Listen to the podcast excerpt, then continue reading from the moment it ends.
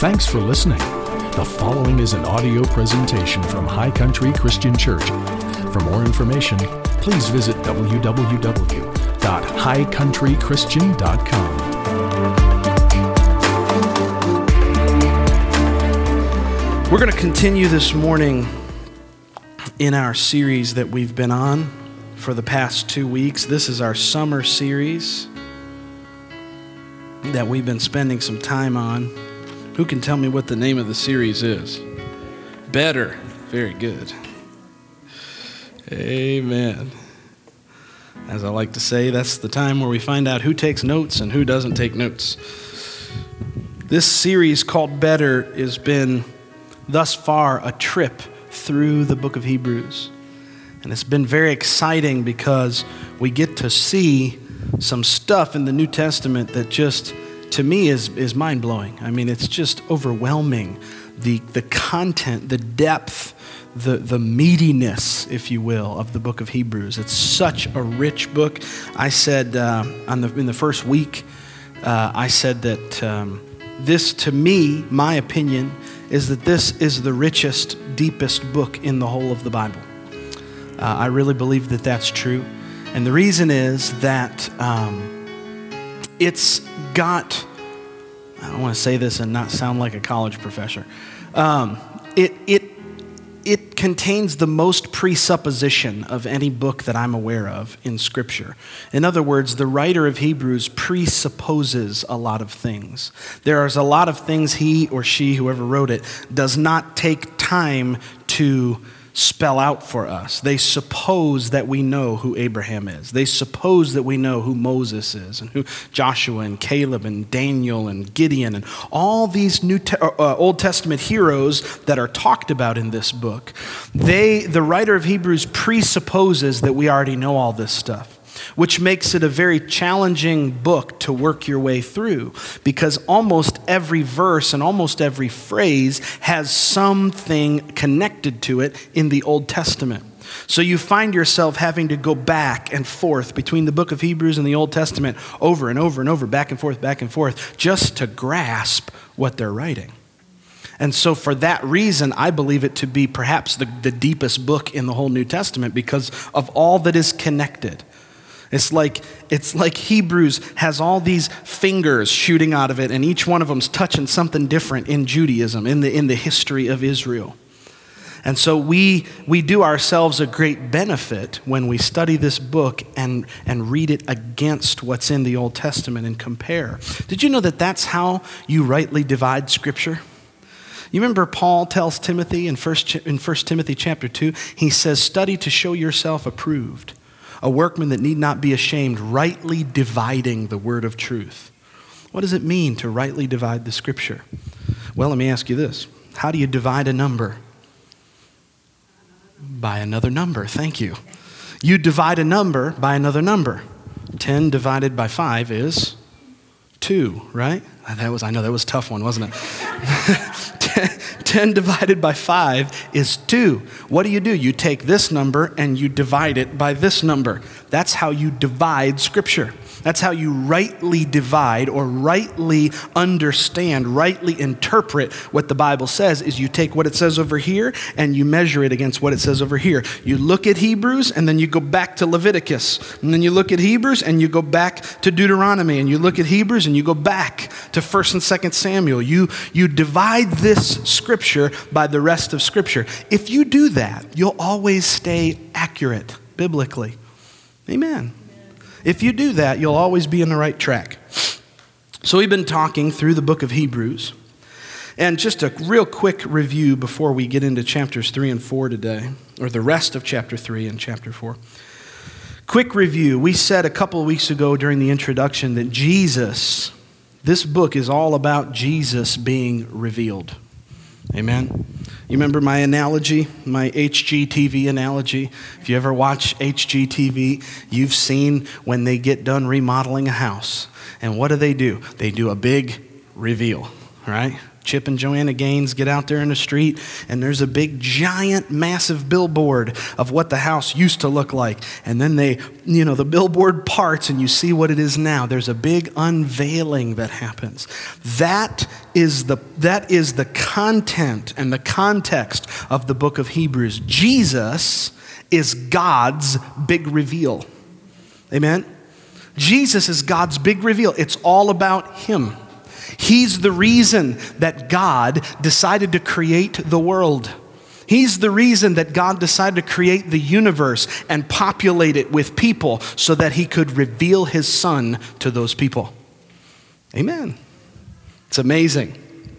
And we said that Hebrews was written for the purpose of disconnecting these precious Jewish believers in the first century who were receiving all kinds of persecution and they were going through all kinds of challenges.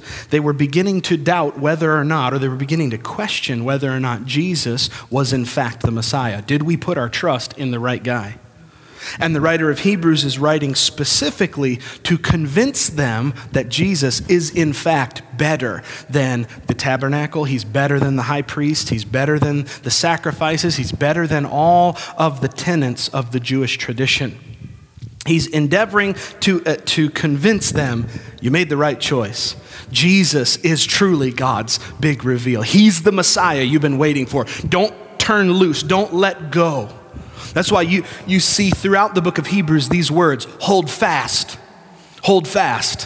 What does it mean to hold fast? It means to clamp down, man. Grab and don't let go of Jesus. Hold on to Jesus and don't let go. Amen. That's what he's talking about. Jesus is, in fact, better than all the old tenets of Judaism. Now, Last week we talked about the, the, um, the differentiation between sonship and servanthood. Do you remember that? That was powerful, wasn't it? How many of you know that sonship is better than servanthood? Jesus demonstrated as a son what it meant to trust in God, and he compares himself to angels and to Moses in the first, in chapter 2 and in chapter 3. Actually, the, most of chapter 1, all of chapter 2, and part of chapter 3. He's compared, the son is compared to the servant. He's compared to the angels who are servants. He's compared to Moses, who was a servant. And the conclusion we come to is that sonship is greater than servanthood. Why? Because a servant does not have an inheritance. Amen. A servant does not have an inheritance. A servant's identity is found in their service. Their whole identity is tied to their service. And if you and I take that attitude and that mindset as believers, we will get burned out in a hurry. That's where you see pastors get totally burned out. Missionaries go and serve on the field and they get burned out and they come home with empty pockets and empty hearts and they're just frazzled. Why? Because oftentimes our identity as ministers or as people that serve, if you're a volunteer, if you're called to do something that, uh, you know, that's involved in ministry work, you can really easily get burned out if your identity is tied to your service. All right? Because what happens when the service is not appreciated? What happens? What happens when nobody smiles at you and when you greeted them on the way in? What happens when nobody says, Thank you, Pastor? That was such a great, encouraging message. Will you get discouraged? Is your identity tied to your service? You see, for a servant, their identity is tied to their service. A son's identity is found in their father. Amen. The son's identity is found in the father, in who the father's revealed himself to be, in the nature that the father has revealed. Your identity, my identity as children of God, is directly connected to the nature of God that He's revealed to us through His Son Jesus. Jesus is better. Amen. Now, we're going to, I could just preach that for the rest of the day, but we've already done that, so we're not going to. We need to move forward into the conclusion of chapter 3 and into the bulk of chapter 4 today. And as we do that, we're going to begin to shift a little bit. The writer is shifting from servanthood and sonship now to talking about rest. And so, my title for today's message is Rest is Better Than Dead Works. Rest is better than dead works. The writer moves in chapter 3, right about verse 7, and down through the remainder of the chapter, he moves into the story of Israel in the wilderness for 40 years. Now, do you remember that story?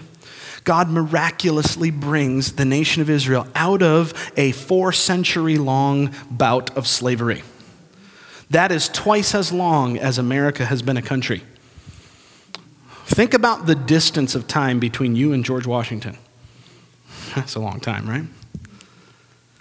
That is only a little more than half of how long the nation of Israel was enslaved by Egypt. So you have literally 10, 15, 18 generations or more of people who all they ever knew was slavery, bondage. What kind of mindset do you think that would put in a person?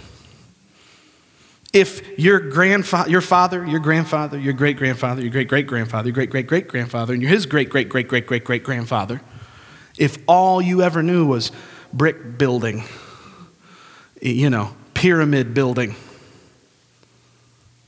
that would put an, a, a very interesting mindset at work in your life and in my life. I, I, I've heard this said since childhood. It only took God a moment to get the children of Israel out of Egypt, but it took him 40 years to get Egypt out of the children of Israel. There was a mindset that was built in, that was programmed from slavery into this nation of Israel, into these people. I'm come to tell you, I see that happen in, in today's world, except it's not necessarily the uh, programming of slavery, but it is, however, the programming of religion. That we're taught religion from generation to generation to generation. We're taught tradition and form that maybe it started out as something good, but through the years has been sucked dry of its life. That's why Jesus said, You have a form of godliness, or excuse me, Paul said, You have a form of godliness, but you deny the power that's in it. You deny the power of God by elevating the form above the person of Jesus. nothing wrong with tradition. There's something wrong when we worship the tradition instead of worshiping Jesus. Amen. Now, that sometimes happens. That gets programmed into people's thinking.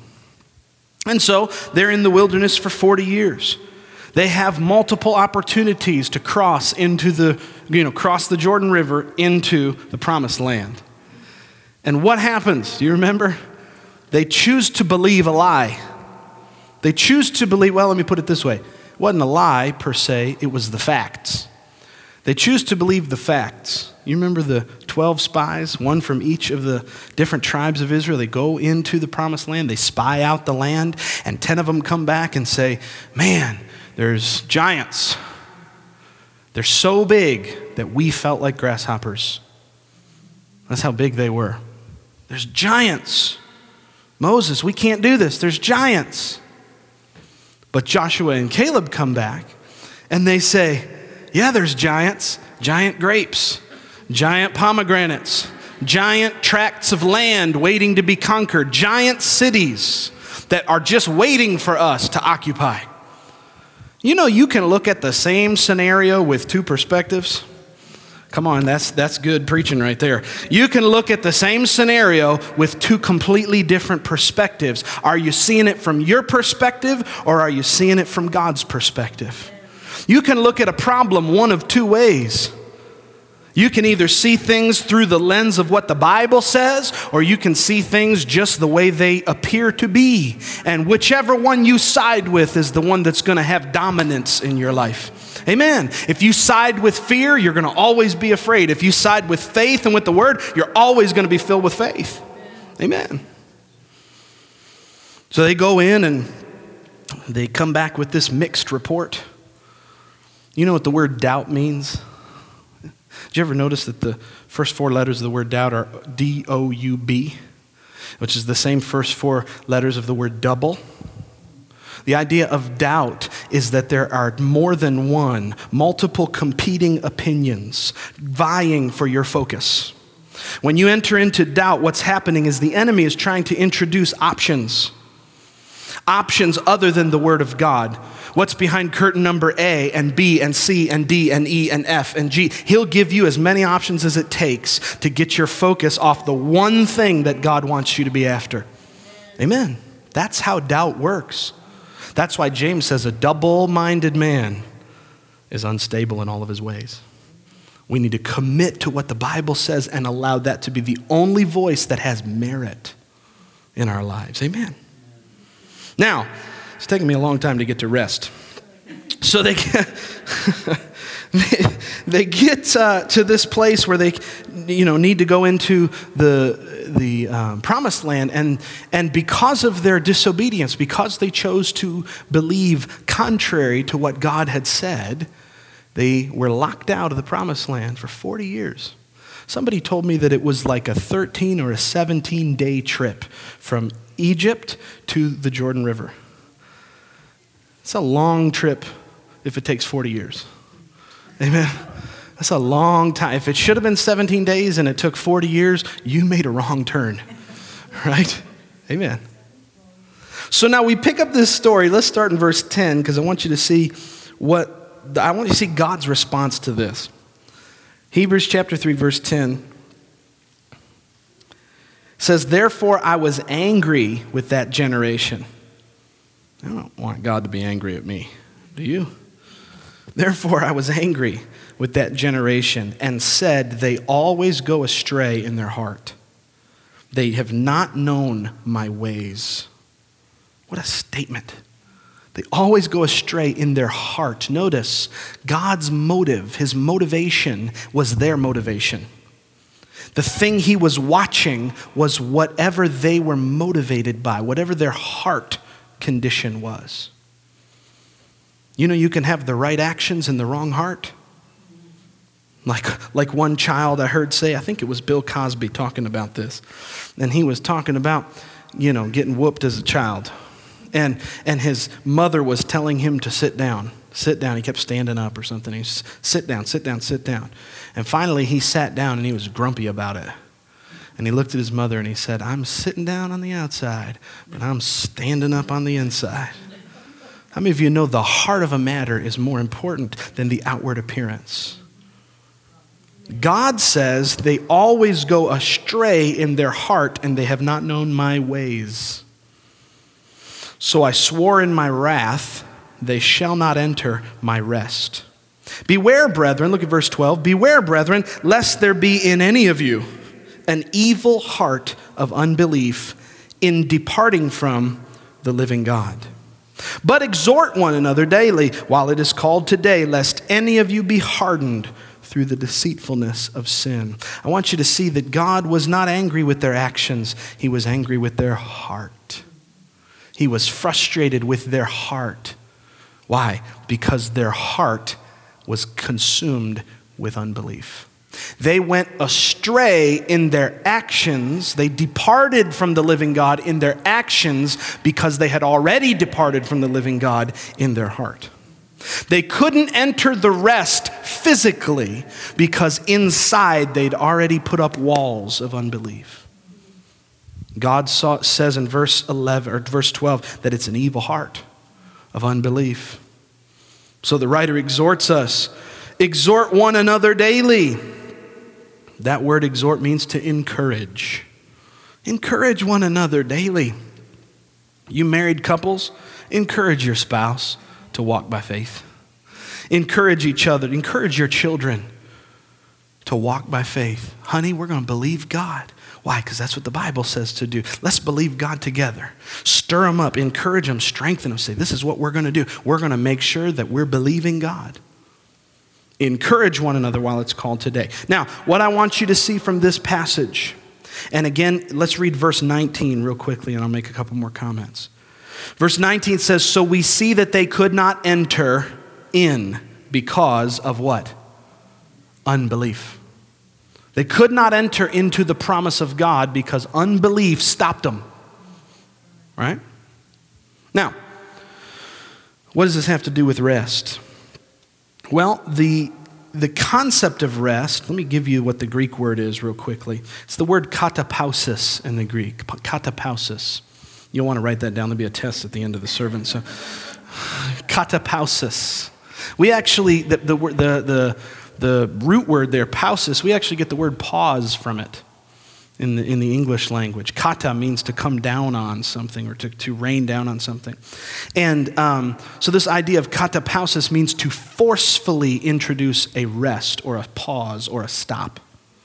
The definition from, from Young's Concordance says uh, that rest means to put something at rest or to calm the winds. How many of you know when Jesus spoke to the winds and the waves, he was issuing rest to the world around him? He was commanding the atmosphere around him to rest.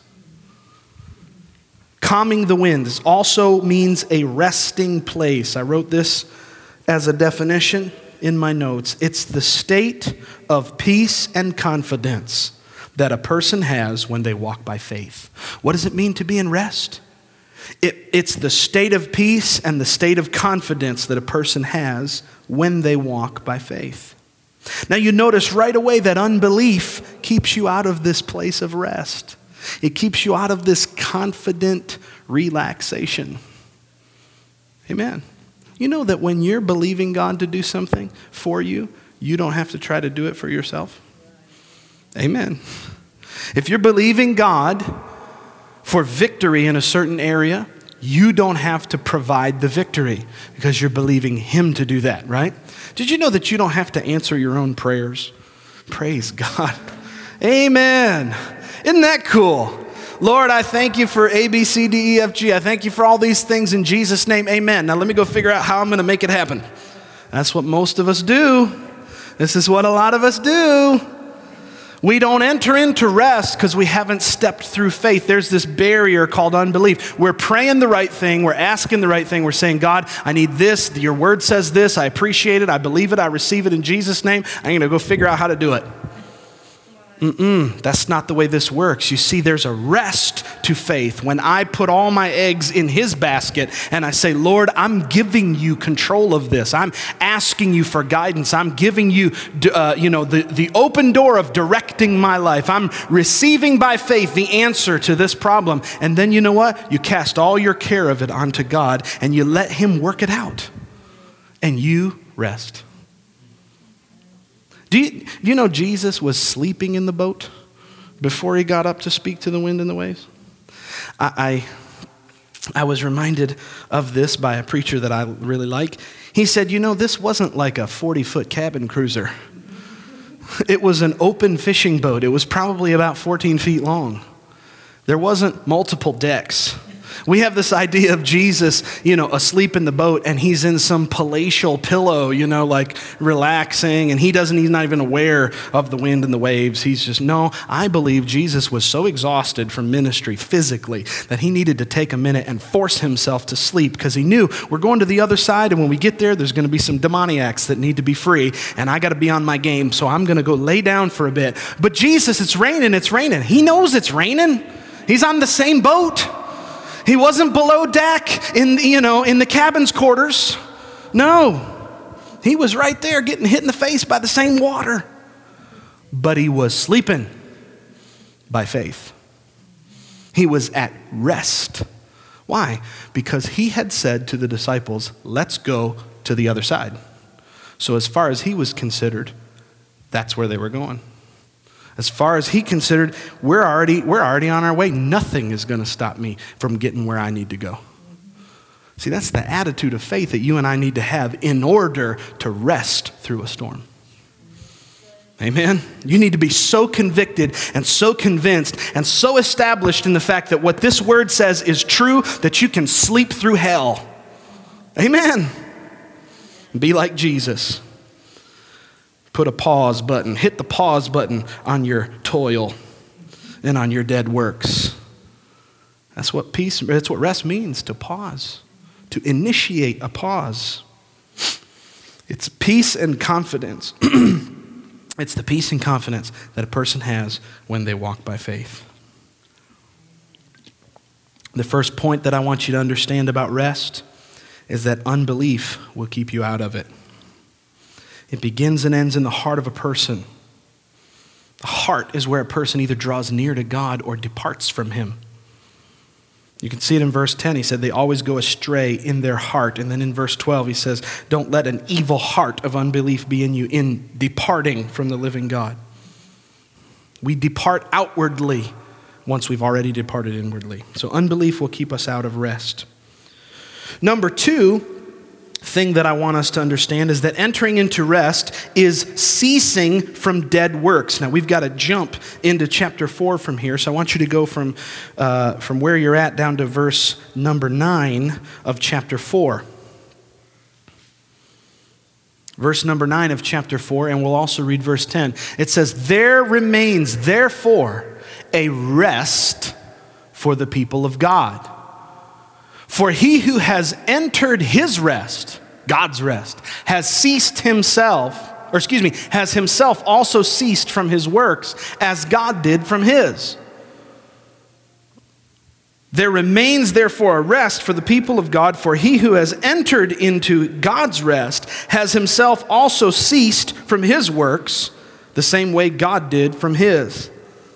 Rest is ceasing from the works which God has already rested from. You want me to break it down for you in good old Watauga English? Quit trying to do what God has already done. If God rested from his work, why are you trying to do something he already decided he was going to rest from? Why would we ever try to produce something that God's already produced and retired from? You know, Jesus said on the cross, It is finished, right?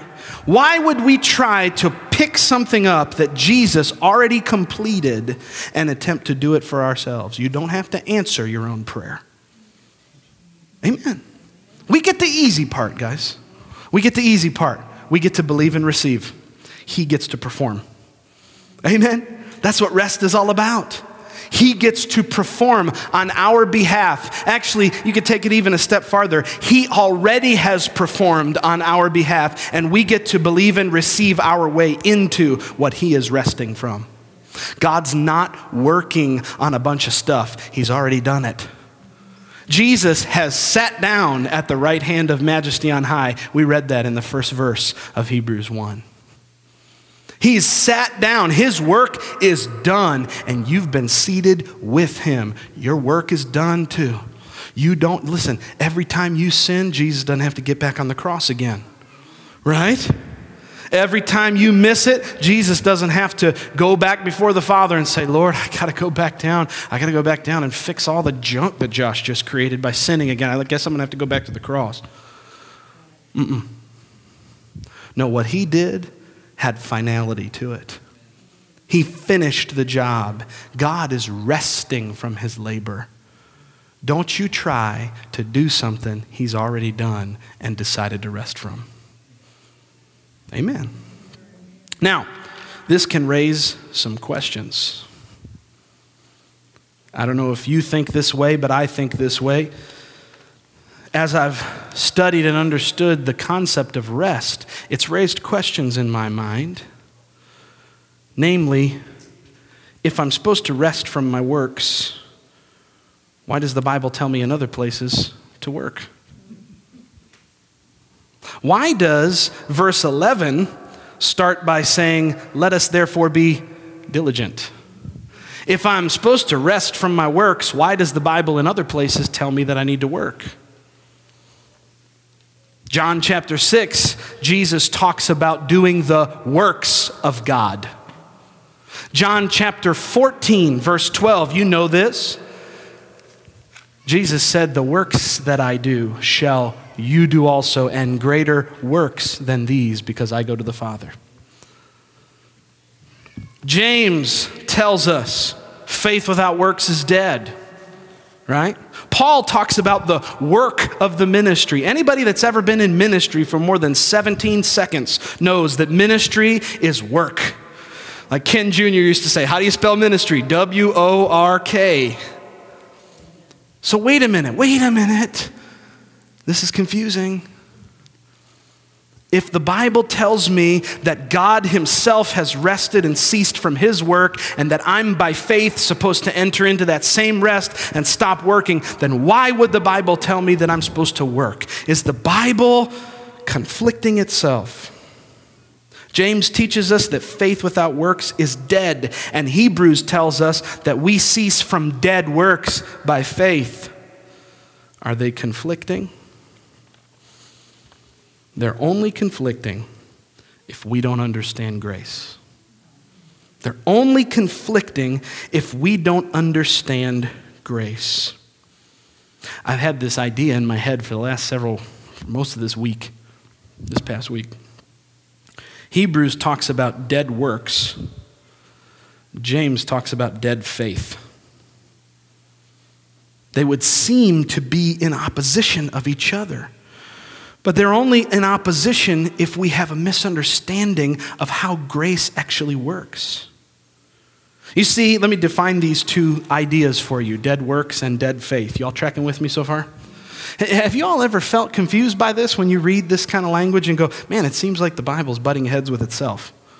Let me just put this to rest for you once and for all. The Bible never conflicts itself, ever even when it appears to, we have to remember God wrote this, not a bunch of people. He used a bunch of people to write it, but this is His work. This is His master plan.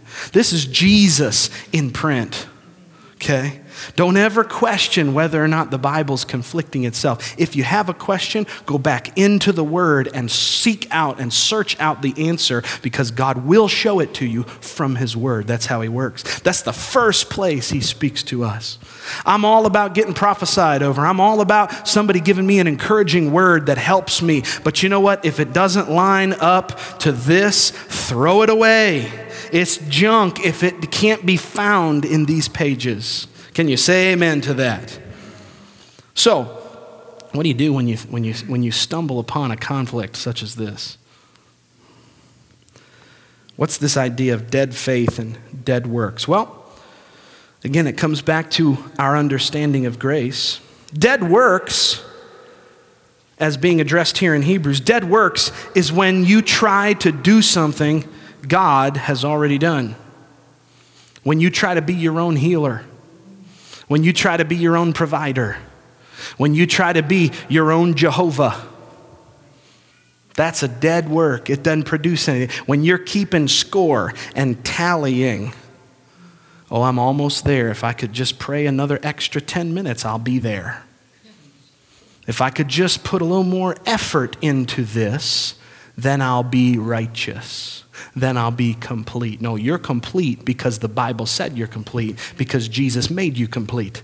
Oh, but I don't feel complete. No, no, no. You're missing faith. You're staying out of the rest. You got to understand, it's not about how you feel.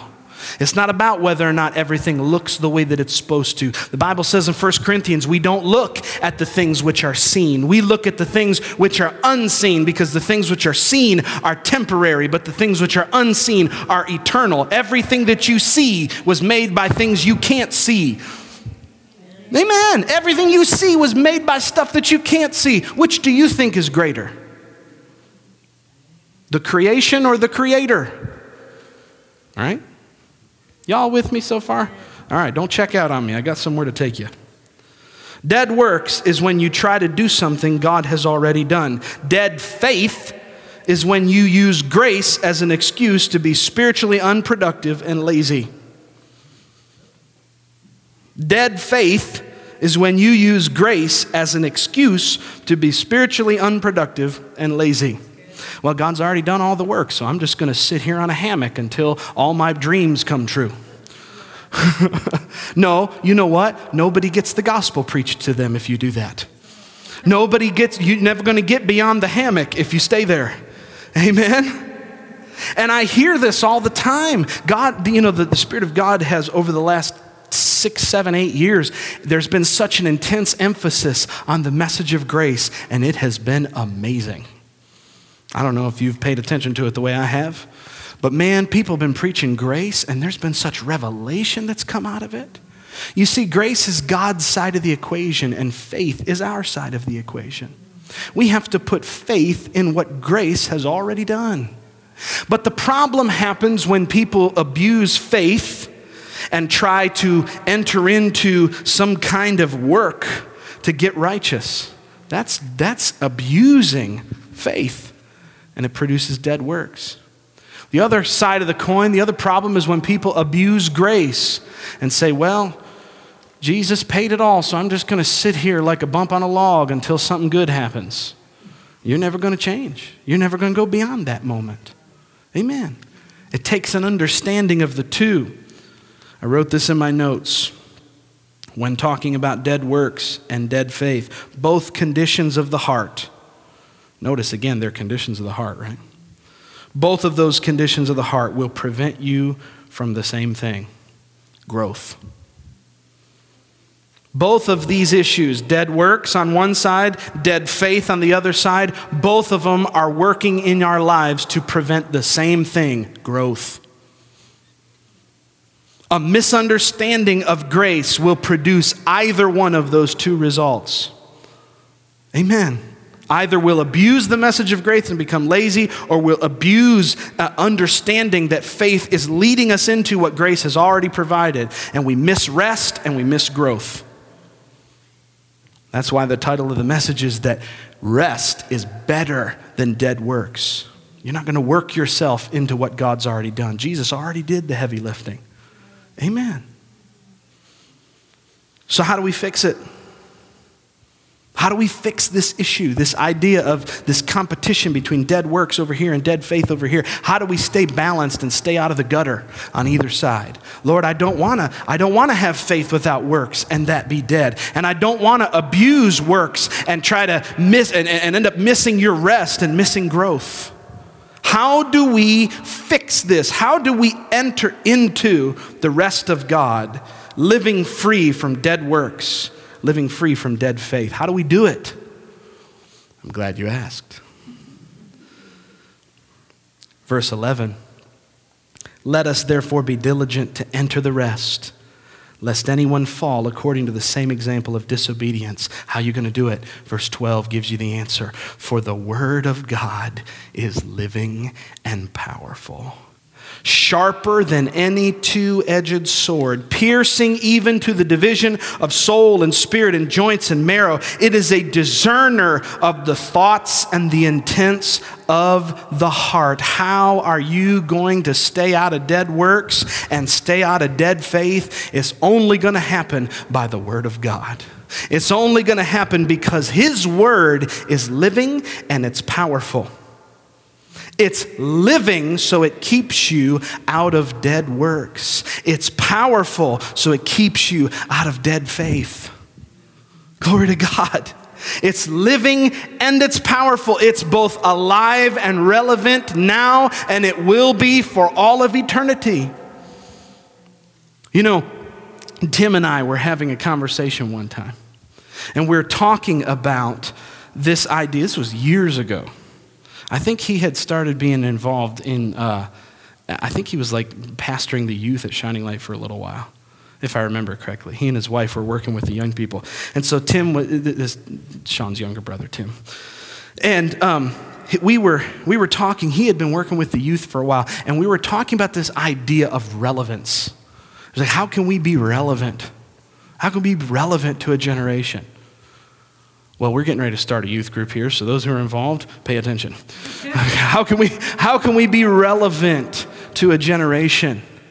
There's one way. Only one way to be relevant. Has nothing to do with the smoke machine and the band and the logos and the lights and all the games and all the stuff we prepare and pizza parties and lock ins. Doesn't have anything to do with that. Those are all nice things, those are nice add ons.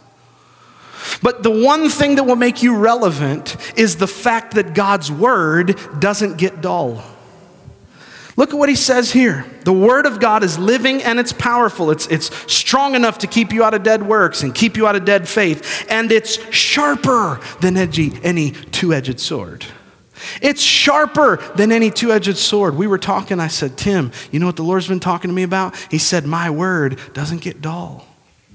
It's always relevant to every generation because it can't get dull.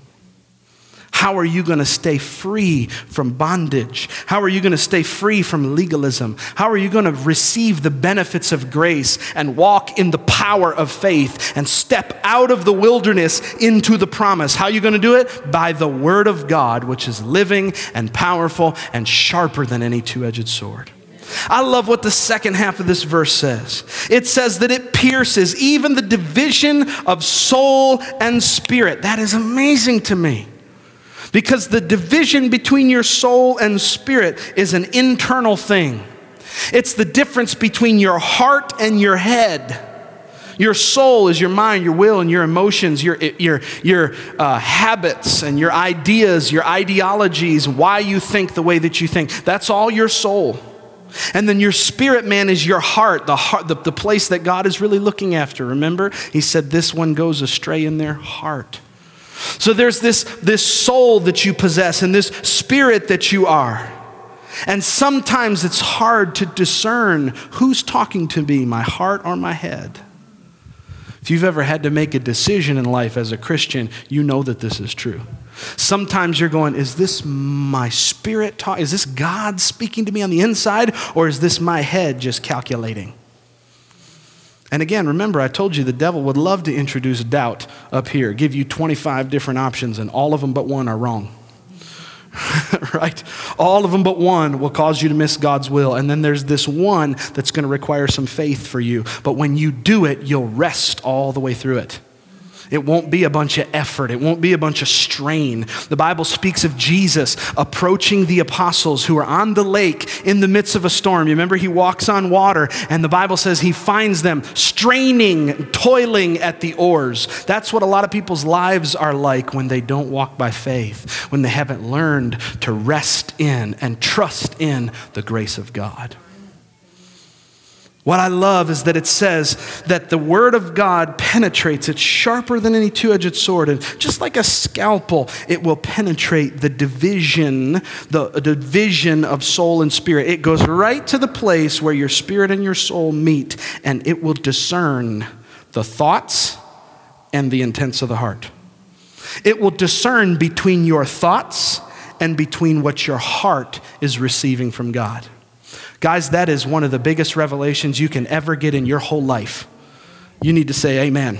I want to make sure you get this. If you don't hear anything else that I've said today, get this. The Word of God is able to penetrate the very depth of your being and discern for you what is just your thoughts and what is the intents of your heart. Amen. It's why? Because it's powerful and it's living and it doesn't get dull. If it worked for you 25 years ago, it'll work for you tomorrow right?